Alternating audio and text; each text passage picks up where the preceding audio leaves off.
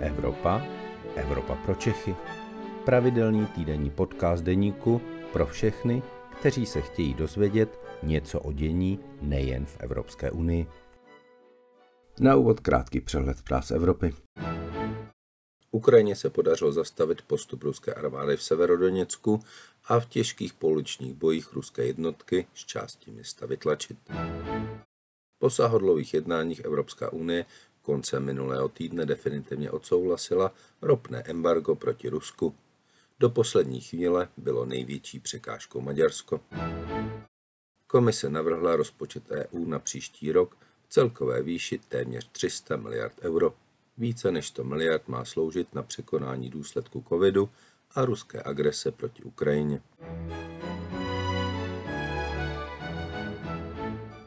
Dobrý den, je středa poledne a tak je to vaše oblíbená Evropa pro Čechy, u které vás vítá Luboš Palata, evropský editor deníku a na velmi dlouhé telefonní lince je s námi i Aneta Zachová, šéf-reaktorka Euraktivu. Ahoj Aneto. Ahoj Luboši, já zdravím i naše posluchače z Istanbulu. Já jsem se vrátil z severního Kypru, takže eh, teď už volám z Prahy. V České republice, která přejímá předsednictví Evropské unie už eh, za několik týdnů, se mimo jiné probírá, že Česká republika bude muset eh, během svého předsednictví řešit balíček Fit for 55, což je něco, co eh, mnozí lidé trochu pozapomněli ve víru těch událostí z ukrajinské války, ale teď to připomíná Evropský parlament, protože europoslanci v těchto dnech jednají právě o klíčových opatřeních tohoto balíčku. A ne to můžeš nám připomenout, co vlastně obsahuje?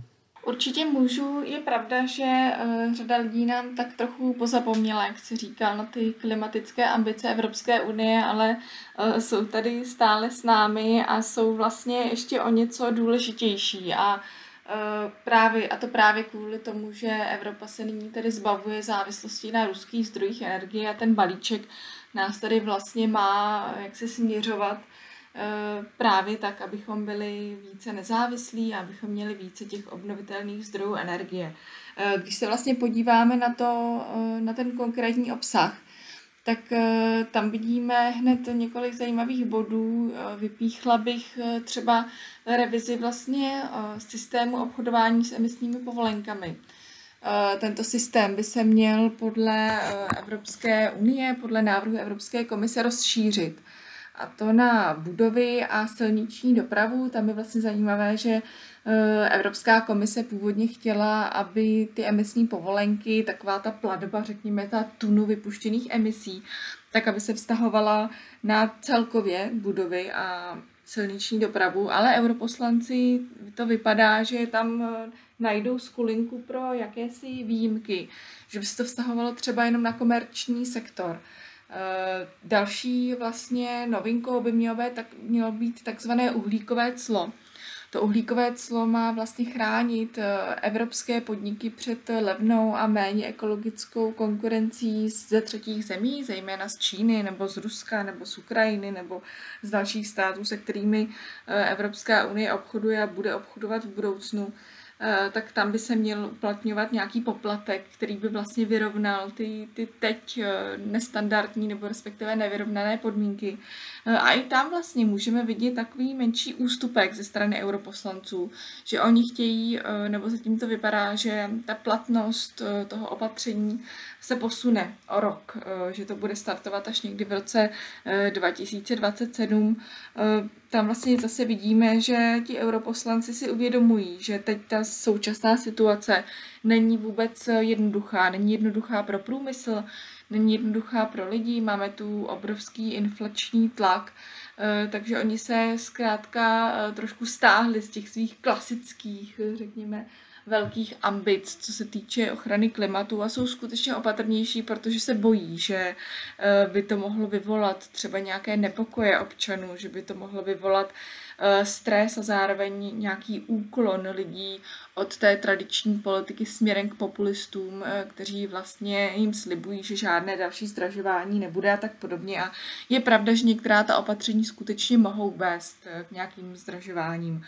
Zároveň tam máme v tom balíčku třeba Evropský sociální klimatický fond, což je vlastně nový zdroj peněz pro občany, aby je, řekněme, Evropská unie tak trochu ochránila před dopadem nějakých těch vzrůstajících klimatických ambic.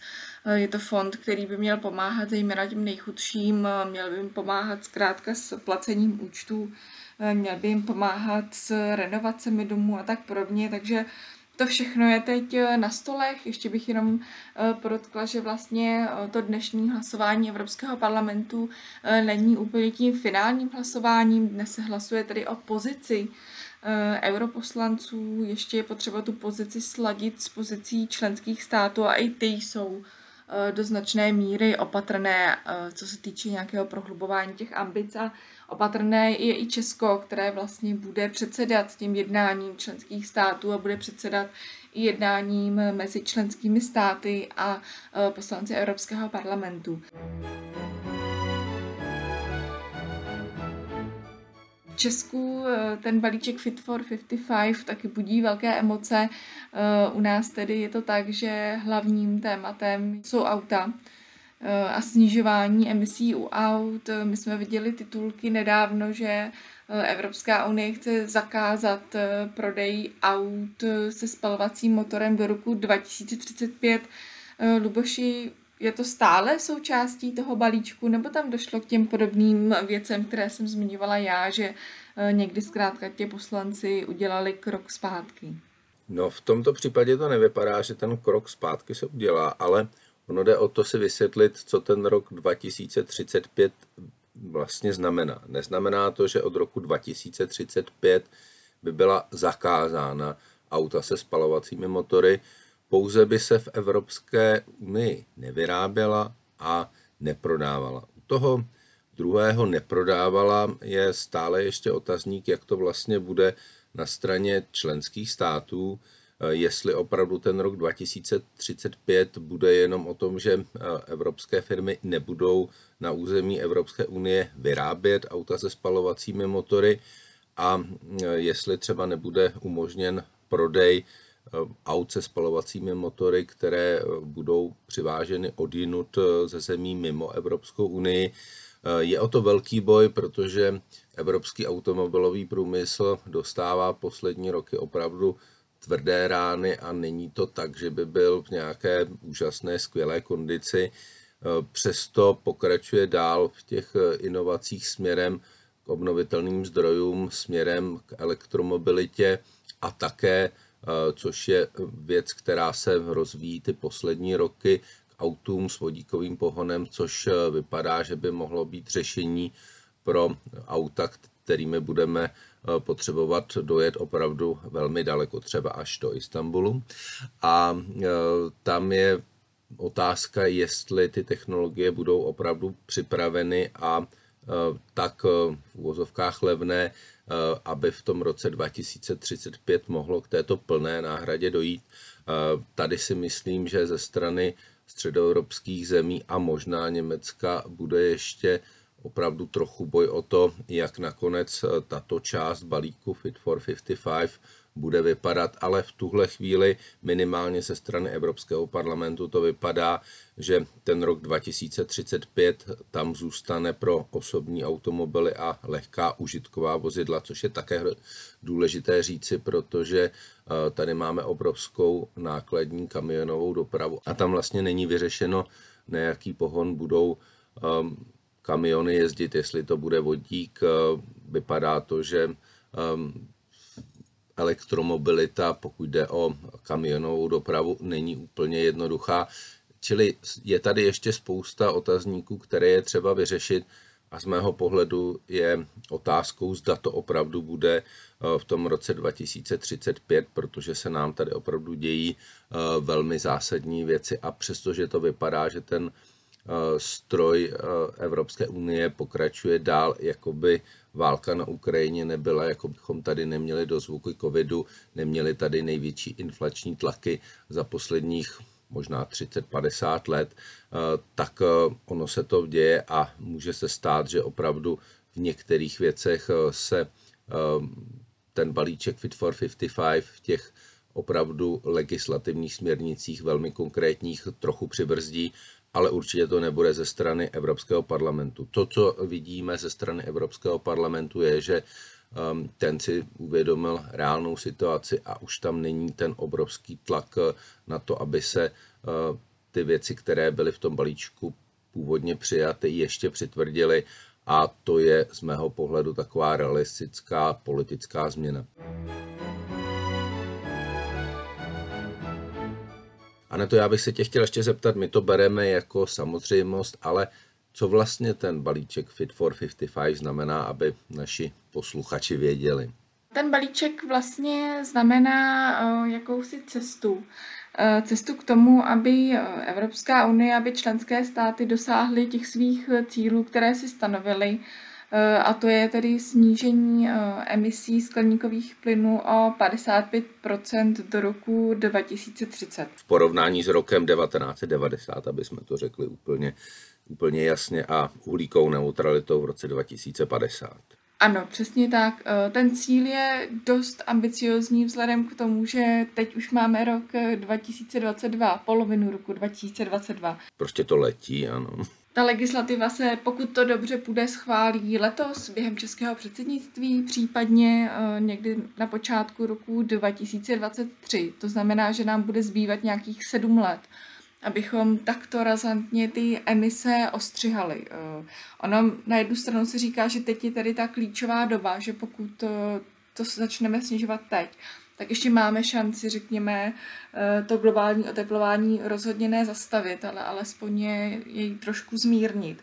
Eh, nicméně, když se zase podíváme na ten svět jako takový, jak vlastně pokračují ty ostatní země, ty ostatní mocnosti, tak eh, tam nás může připadat jistý, jistá, jistá skepse, protože skutečně Evropa se snaží být pokrokovou, snaží se tlačit ty ostatní země, ale dokud nebude mít uh, ty nástroje, mezi nimi je třeba to uhlíkové clo, které jsem zmiňovala, které je součástí toho balíčku Fit for 55, tak uh, ty ostatní země dost možná nebudou lpět také na těch uh, environmentálních ambicích, byť i oni jsou signatáři té pařížské klimatické dohody, to znamená teď už dohody sedm let staré, kdy eh, skutečně celý svět se zavázal k tomu, že to globální oteplování pozastaví.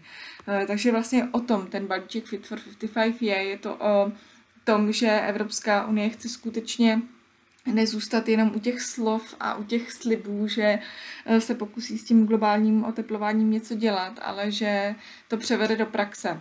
A to je to, co u řadě zemí světa je problém, že i oni slibují, ale nejsou schopni, řekněme, skutečně převést do praxe ta opatření, eh, která k tomu omezování emisí, omezování skleníkových plynů a tedy i globálnímu oteplování přispívají.